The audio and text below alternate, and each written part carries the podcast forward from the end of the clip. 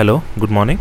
మనం ఈరోజు ఒక ఇంపార్టెంట్ బిల్ గురించి చెప్పుకుందాం. ఇది national capital capital region of Delhi గురించి అంటే NCT of Delhi NCR of Delhi. ఇదేంటి? ఈ బిల్లు మామూలుగా ఆలోచించండి. ఢిల్లీ అనేది union territory state union territory. ఇండియాలో మనకి యూనియన్ టెరిటరీస్ అన్నిటిలో గవర్నర్ అనేవాడికి ఇంపార్టెన్స్ ఉంటుంది.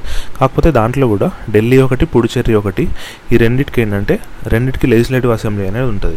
అంటే మనకున్నట్టు మన తెలంగాణ ఆంధ్రప్రదేశ్కి ఎలాగైతే అసెంబ్లీ ఉందో వాళ్ళకు కూడా అసెంబ్లీ ఉంటుంది. వాళ్ళకు కూడా చీఫ్ మినిస్టర్ ఉంటాడు. పుడుచేరిలో మొన్ననే కాంగ్రెస్ గవర్నమెంట్ని దించేశారు. అంటే కాంగ్రెస్ అలయన్స్లో ఉన్న యూపీఏ గవర్నమెంట్ని దించేశారు. ఇప్పుడు ఎలక్షన్స్ నడుస్తాయి. ఇంకా వన్ మంత్ ఇప్పుడు నెక్స్ట్ మంత్లో ఎలక్షన్స్ ఉన్నాయి పుడుచేరికి ఢిల్లీలో మనకి అరవింద్ కేజ్రీవాల్ వాళ్ళ ఆ పార్టీ కంప్లీట్ స్వీప్. బీజేపీ వాళ్ళకి అక్కడ పెద్ద సీట్స్ ఏం లేవు కాంగ్రెస్ వాళ్ళకు కూడా లేవు. అక్కడ ఏంటి ఈ రెండు స్టేట్స్లో మిగతా యూనియన్ టెరిటరీస్కి ఈ రెండు యూనియన్ టెరిటరీస్కి డిఫరెన్స్ ఏంటంటే మిగతా యూనియన్ టెరిటరీస్లో ఓన్లీ గవర్నర్ ఎలా చెప్తే అలా నడుస్తుంది. ఇక్కడ ఏంటి? వీళ్ళకి అసెంబ్లీ ఉంది చీఫ్ మినిస్టర్ ఉన్నాడు కాబట్టి గవర్నర్ రోల్ అనేది తగ్గుతుంది. నిన్న ఒక బిల్ పాస్ చేశారన్నాం కదా లోక్సభలో. దాని ఆ అసెంబ్లీ ఆ బిల్ ఏంటి అంటే ఇప్పుడు గవర్నర్కి ఎక్కువ పవర్స్ ఇస్తారు ఢిల్లీలో. ఇది ఓన్లీ ఢిల్లీ గురించి బిల్ పెట్టింది. ఎందుకు? ఎందుకంటే మీరు ఆలోచించాలి ఇది పొలిటికల్ రిలేటెడ్ ఎందుకంటే వాళ్ళు చెప్పే రీజన్స్ ఏంటి? ఢిల్లీ అనేది క్యాపిటల్ సో సెంట్రల్ గవర్నమెంట్కి పవర్ ఉండాలి అట్లా ఇట్లా అని చెప్తారు. కాకపోతే ఏంటి? వాళ్ళ మెయిన్ రీజన్ ఏంటి? ఢిల్లీలో బీజేపీకి సీట్స్ రావట్లేదు. కంప్లీట్ లాస్ట్ టూ ఎల త్రీ ఎలక్షన్స్ టూ థౌజండ్ ఫిఫ్టీన్లో మళ్ళీ వెంటనే ఇంకో ఎలక్షన్ జరిగింది. మొన్న టూ థౌజండ్ ట్వంటీలో ఎలక్షన్ జరిగింది. ఈ ఎలక్షన్స్ అన్నిట్లో వాళ్ళు ఓడిపోతూనే ఉన్నారు అవునా? బీజేపీ కాంగ్రెస్. ఇక్కడ కాంగ్రెస్ ఏం మంచి వాళ్ళు అనట్లేదు. ఇందిరాగాంధీ ఉన్న టైంలో ఏంటి? చాలా స్టేట్ అసెంబ్లీస్ని రద్దు చేసి కొత్త ఎలక్షన్స్కి కాల్ చేశారు. అవునా? కాంగ్రెస్ ఉన్న బీజేపీ ఉన్న ఒకటే. వాళ్ళకి ఏంటంటే మొత్తం మేమే కంట్రోల్ చేయాలని ఉంటుంది సెంట్రల్ పార్టీస్ ఎవరికైనా. సో బీజేపీ వాళ్ళకి ఏంటి? ఇప్పుడు వాళ్ళకి అక్కడ సీట్స్ రావట్లేదు కాబట్టి అక్కడ ఇప్పుడు కర్ణాటక లాగా అనుకోండి. జస్ట్ ఒక టెన్ ఎమ్మెల్యేస్ని వాళ్ళ సైడ్ తెచ్చుకుంటే సరిపోయింది. అంటే వాళ్ళ గవర్నమెంట్ వచ్చేసింది. కాంగ్రెస్ నుంచి ఓ టెన్ మొత్తం ఎంతో కొంతమంది ఎమ్మెల్యేస్ షిఫ్ట్ అయిపోయారు బీజేపీకి. సో అక్కడ ఏంటి ఇంతకుముందు HD Kumaraswamy chief minister plus Congress support తోటి ఉంటే వాళ్ళు ఆ- ఆ- గవర్నమెంట్ అనేది పడిపోయి మళ్ళీ బీజేపీ గవర్నమెంట్ వచ్చేసింది. అట్లనే మనకు మధ్యప్రదేశ్లో కూడా అంతే. మధ్యప్రదేశ్లో కూడా ఏంటి సింధియా కాంగ్రెస్ పార్టీ నుంచి తన సపోర్టర్స్ ఉన్న ఎమ్మెల్యేస్ అందరినీ తీసుకెళ్ళి బీజేపీలో జాయిన్ అయ్యాడు. అక్కడ కూడా బీజేపీ గవర్నమెంట్ వచ్చింది. ఇట్లాంటి కేసులు ఏంటి? బీజేపీ వాళ్ళు ఎమ్మెల్యేస్ని అంటే ఓన్లీ బీజేపీ చేస్తుంది కదా టీఆర్ఎస్ కూడా చేసింది. ఇప్పుడు లాస్ట్ టైం టీడీపీ కూడా చేసింది. అన్ని పార్టీస్ చేస్తాయి సెంట్రల్ అనగానే వాళ్ళకి ఎక్కువ పవర్ ఉంటుంది కాబట్టి మనకు వాళ్ళకి వాళ్ళు ఫుల్ ఎక్కువ చేస్తున్నారు అనిపిస్తుంది. ఢిల్లీలో ఆ ఛాన్స్ ఉందా? ఎందుకంటే ఢిల్లీలో కాంగ్రెస్ ఆప్కి నియర్లీ ఎన్ని ఎన్ని సీట్స్ ఈసారి సిక్స్టీ వన్ ఎన్నో సీట్స్ వచ్చినాయి. అంటే టోటల్ సిక్స్టీ ఫైవ్ సీట్స్లో వాళ్ళకి సిక్స్టీ వన్ ఏమో వచ్చినాయి. అంటే ఫోర్ సీట్సే కదా బీజేపీకి అంటే ఎంతమందిని కొనాలి ఆలోచించండి? ఒక థర్టీ మెంబర్స్ని కొనాలి? ఇంచుమించు. అంతమందిని కొనే ఛాన్స్ ఉంటుంది ఎక్కడన్నా. సో వాళ్ళకి ఇంకా నెక్స్ట్ ఎలక్షన్ వరకు ఇంకా వాళ్ళకి పవర్ లేనట్టే కదా. అందుకే వాళ్ళు ఏం చేస్తున్నారు? ఈ బిల్ తీసుకొచ్చారు. ఈ బిల్ ద్వారా ఏమవుతుంది? కంప్లీట్ పవర్స్ గవర్నర్ చేతికి వెళ్ళిపోతాయి అనమాట వీళ్ళకి అసెంబ్లీ ఉంటుంది. చీఫ్ మినిస్టర్ ఉంటాడు. మినిస్టర్స్ ఉంటారు. అన్నీ ఉన్నా కూడా పవర్స్ అన్నీ గవర్నర్ చేతిలోకి వెళ్తాయి. అంటే ఏ ఒక్కటి నార్మల్ డిసిషన్స్ మామూలుగా ఏంటి? ఏదైనా పెద్ద పెద్ద బిల్స్ కానీ అట్లాంటివి వచ్చినప్పుడు గవర్నర్ మనకి ప్రెసిడెంట్ ఎలాగైతే సైన్ చేయాలో ఇక్కడ గవర్నర్ కూడా దాన్ని అప్రూవ్ చేయాలి. మామూలు డే టు డే యాక్టివిటీస్లో అది అంత అవసరం ఉండదు. కాకపోతే ఈ బిల్లు ద్వారా ఏమవుతుంది అంటే ప్రతి చిన్న ఎంత చిన్న యాక్టివిటీ అయినా కూడా గవర్నర్కి ఒకవేళ ఆ డిసిజన్ నచ్చలేదు అనుకోండి ఆ డిసిజన్ ఆగిపోతుంది. అది అప్రూవల్ గవర్నర్ ఖచ్చితంగా ఇవ్వాల్సిందే. డే టు డే ఆపరేషన్స్ కూడా గవర్నర్ అప్రూవల్ అనేది కావాలి. దీని ద్వారా ఏమవుతుంది? ఎలక్టెడ్ అసెంబ్లీ జోక్ అవుతుంది. గవర్నర్ ఎన్నుకొని గవర్నరు పాలిస్తాడు. అవునా? అక్కడ ఒక మీరు ఆలోచించండి. మనం అంత కష్టపడి ఎలక్షన్స్ పెట్టి ఓటింగ్ వేసి ఒకరిని ఎన్నుకుంటే వాళ్ళు కాకుండా వేరే వాళ్ళు మనల్ని గవర్న్ చేస్తే ఎలా ఉంటుంది? ఇప్పుడు మనం ఓటేసిన వాళ్ళు అనుకోండి వాళ్ళ వాళ్ళని మనం అడిగే హక్కు ఉంటుంది. మేము నెక్స్ట్ టైం గెలిపించకుండా అవునా? ఇక్కడ గవర్నర్కి ఏం రెస్పాన్సిబిలిటీ ఉంది? అతనికి ఏంటి? జస్ట్ ఒక బీజేపీ సెంట్రల్లో గవర్నమెంట్ ఉంది కాబట్టి అతను గవర్నర్ అయ్యాడు. లేకపోతే అతనికి హీ హాజ్ నో వాల్యూ కదా. రేపు పొద్దున కాంగ్రెస్ వస్తే మళ్ళీ ఆ గవర్నర్ చేంజ్ అయిపోతాడు కదా. ఆ గవర్నర్ అయితే ఉంచారు కదా వాళ్ళు. మళ్ళీ అందులో ఇంతకుముందన్న గవర్నర్స్ కొంచెం ఇంపార్షియల్గా అంటే పార్షియల్గా ఉండకపోయేవాళ్ళు. కంప్లీట్ ఆబ్జెక్టివ్నెస్ తోటి ఉంటుండే. ఇప్పుడు మనం చూస్తున్నాం. మహారాష్ట్రలో గవర్నర్ మొన్న ఎలక్షన్స్ అయినప్పుడు డైరెక్ట్ బీజేపీ వాళ్ళని పిలిచి చేయించారు.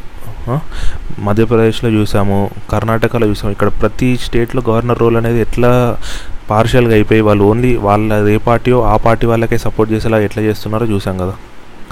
సో అది డేంజర్ అనమాట యాక్చువల్గా ఈ ఢిల్లీ గురించి కొన్ని బేసిక్ చెప్పుకోవాలి. మనము మన ఇండిపెండెన్స్ వచ్చిన తర్వాత మనకి ఇన్ని స్టేట్స్ లేవు యాక్చువల్గా మనకేంటి ఒక ఫోర్ కేటగిరీస్ ఆఫ్ స్టేట్స్ ఉండే.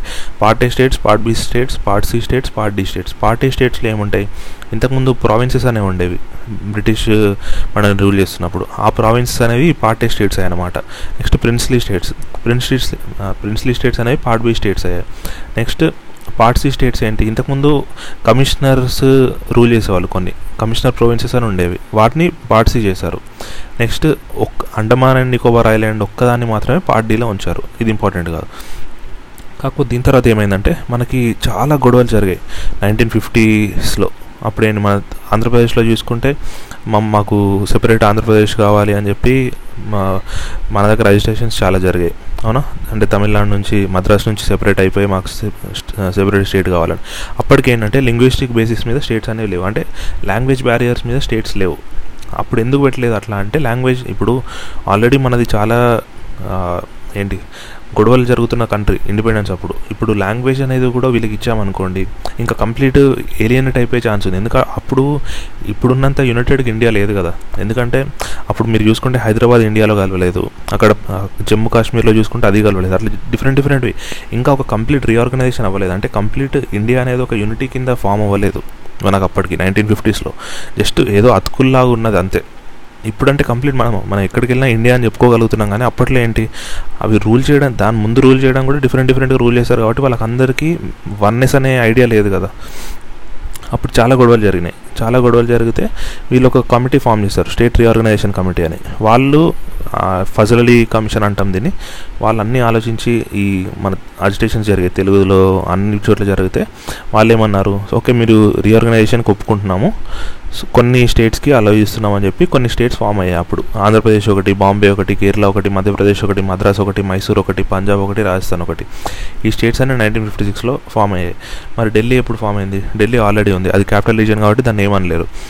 ఇక్కడ ఏంటంటే చాలా ఇప్పుడు ఈ నైన్టీన్ ఫిఫ్టీ సిక్స్ రీఆర్గనైజేషన్ ప్రకారం ఏంటి? Part A part B part C part D ఇంకెళ్ళిపోయినాయి అనమాట ఓన్లీ స్టేట్స్ యూనియన్ టెరిటరీస్ అనేవి మిగిలినాయి. స్టేట్స్ కింద ఇంతకుముందు చెప్పుకునే అని వచ్చినాయి. యూనియన్ టెరిటరీ ఢిల్లీని యూనియన్ టెరిటరీ చేశారు. అప్పటికప్పుడు వీళ్ళకేంటి? అసెంబ్లీ ఉండేది కాదు. జస్ట్ డైరెక్ట్ గవర్నర్ రూల్ ఉండేది. కొన్ని ఇయర్స్ తర్వాత ఏంటి? వీళ్ళ కోసం ఒక యాక్ట్ పాస్ చేశారు. పాస్ చేసి ఢిల్లీకి కూడా అసెంబ్లీ ఉండాలి టెన్ ఇయర్స్ తర్వాత. నైన్టీన్ సిక్స్టీ సిక్స్లో ఢిల్లీ అడ్మినిస్ట్రేషన్ యాక్ట్ అని ఒకటి పాస్ చేశారు.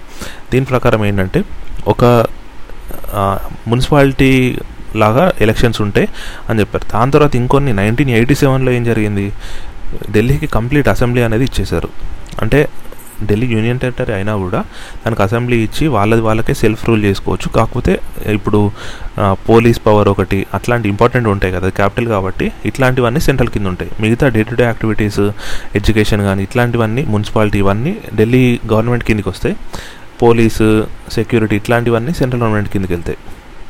ఇది మనకు బేసిక్ డిస్కషన్ అన్నమాట ఢిల్లీ గురించి. ఇంతకుముందు ఇలా ఉండేది. సో మన ఢిల్లీలో లాస్ట్ ఫోర్ ఫైవ్ ఇయర్స్ నుంచి చూస్తే చాలా గొడవలు జరుగుతున్నాయి. ఎట్లాంటివి?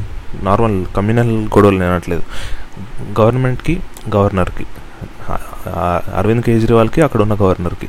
మీరు చూసుకుంటే టూ థౌజండ్ సెవెంటీన్లో ఏంటి ఆఫీస్ ఆఫ్ ప్రాఫిట్ కింద ఆప్ ఎమ్మెల్యేస్ని ఎయిటీన్ మెంబర్స్ని డిస్క్వాలిఫై చేశారు. అంటే వీళ్ళు ఎమ్మెల్యే ఉంటూ వేరే డబ్బులు సంపాదిస్తున్నారు గవర్నమెంట్ ద్వారా.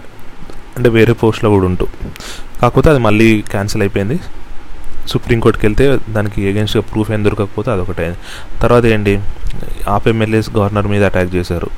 తర్వాత గవర్నర్ అనేవాడు ఆప్ వాళ్ళు ఇంట్రొడ్యూస్ చేసిన లోక్పాల్ బిల్ ఒకటి ఇంకోటి సీసీ కెమెరాస్ రిలేటెడ్ బిల్ అవి హాల్ చేశారు. మా గవర్నర్ ఒప్పుకోలేదు దానికి.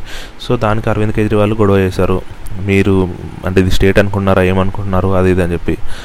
ఈ కంటిన్యూస్గా గొడవలు జరుగుతూనే ఉన్నాయి. సో సెంట్రల్ గవర్నమెంట్ ఏంటి? వాళ్ళకి ఇప్పుడే పవర్ వచ్చే ఛాన్స్ లేదు. పవర్ రానప్పుడు వాళ్ళు ఏం చేస్తారు? పవర్ తీసుకుంటారు. ఎందుకంటే వాళ్ళ దగ్గర పవర్ ఉంది కాబట్టి. వాళ్ళ దగ్గర ఏం ఏం పవర్ ఉంది? బిల్స్ చేసే పవర్ ఉంది యాక్ట్స్ ఎన్ఫోర్స్ చేసే పవర్ ఉంది కాబట్టి వాళ్ళు లోక్సభలో ఇప్పుడు బిల్ పాస్ చేశారు. ఇది రాజ్యసభకి వెళ్తుంది. రాజ్యసభకి ఆల్రెడీ ఏడీఎంకే సపోర్ట్ బీజేపీకి ఉంది కాబట్టి వాళ్ళకి రాజ్యసభలో కూడా మెజారిటీ ఉన్నట్టే. సో రాజ్యసభలో కూడా పాస్ అవుతుంది. మనం చూడాల్సింది ఏంటంటే సుప్రీంకోర్టుకి వెళ్తే ఖచ్చితంగా వెళ్తారు. అరవింద్ కేజ్రీవాల్ సుప్రీంకోర్టుకి వెళ్తే అక్కడ ఏం జరుగుతుంది? ఎందుకంటే వీళ్ళంతా ఈ సెంట్రల్ గవర్నమెంట్ ఇదంతా ఎందుకు చేస్తుంది? Supreme court two years back ఒక జడ్జ్మెంట్ ఇచ్చిందనమాట ఈ గవర్నర్ రూల్ ఇట్లు అంటే గవర్నర్కి ఇన్ని పవర్స్ ఉన్నాయి అట్లా ఇట్లా అని. సో వీళ్ళు ఏం చేస్తున్నారు? డెఫినేషన్ని మారుస్తున్నారు. స్టేట్ అంటే డెఫినేషన్ ఏంటి? అట్లా మారుస్తున్నారు. మార్చి ఈ యాక్ట్ తీసుకొచ్చారు. సో సుప్రీంకోర్టు జడ్జ్మెంట్ని ఒకలాగా వీళ్ళు అజ్యూమ్ చేసుకున్నట్టు. అదే సుప్రీంకోర్టు మేము ఇట్లా చెప్పలేదు అన్నది అనుకోండి ఇది క్యాన్సిల్ అయిపోతుంది యాక్ట్ చూడాలి ఏం జరుగుతుందో. ఇప్పుడే తెలియదు వాళ్ళు సుప్రీంకోర్టుకి వెళ్ళిన తర్వాత కంప్లీట్ డీటెయిల్స్ అవన్నీ మనకు తెలుస్తాయి. Thank you so much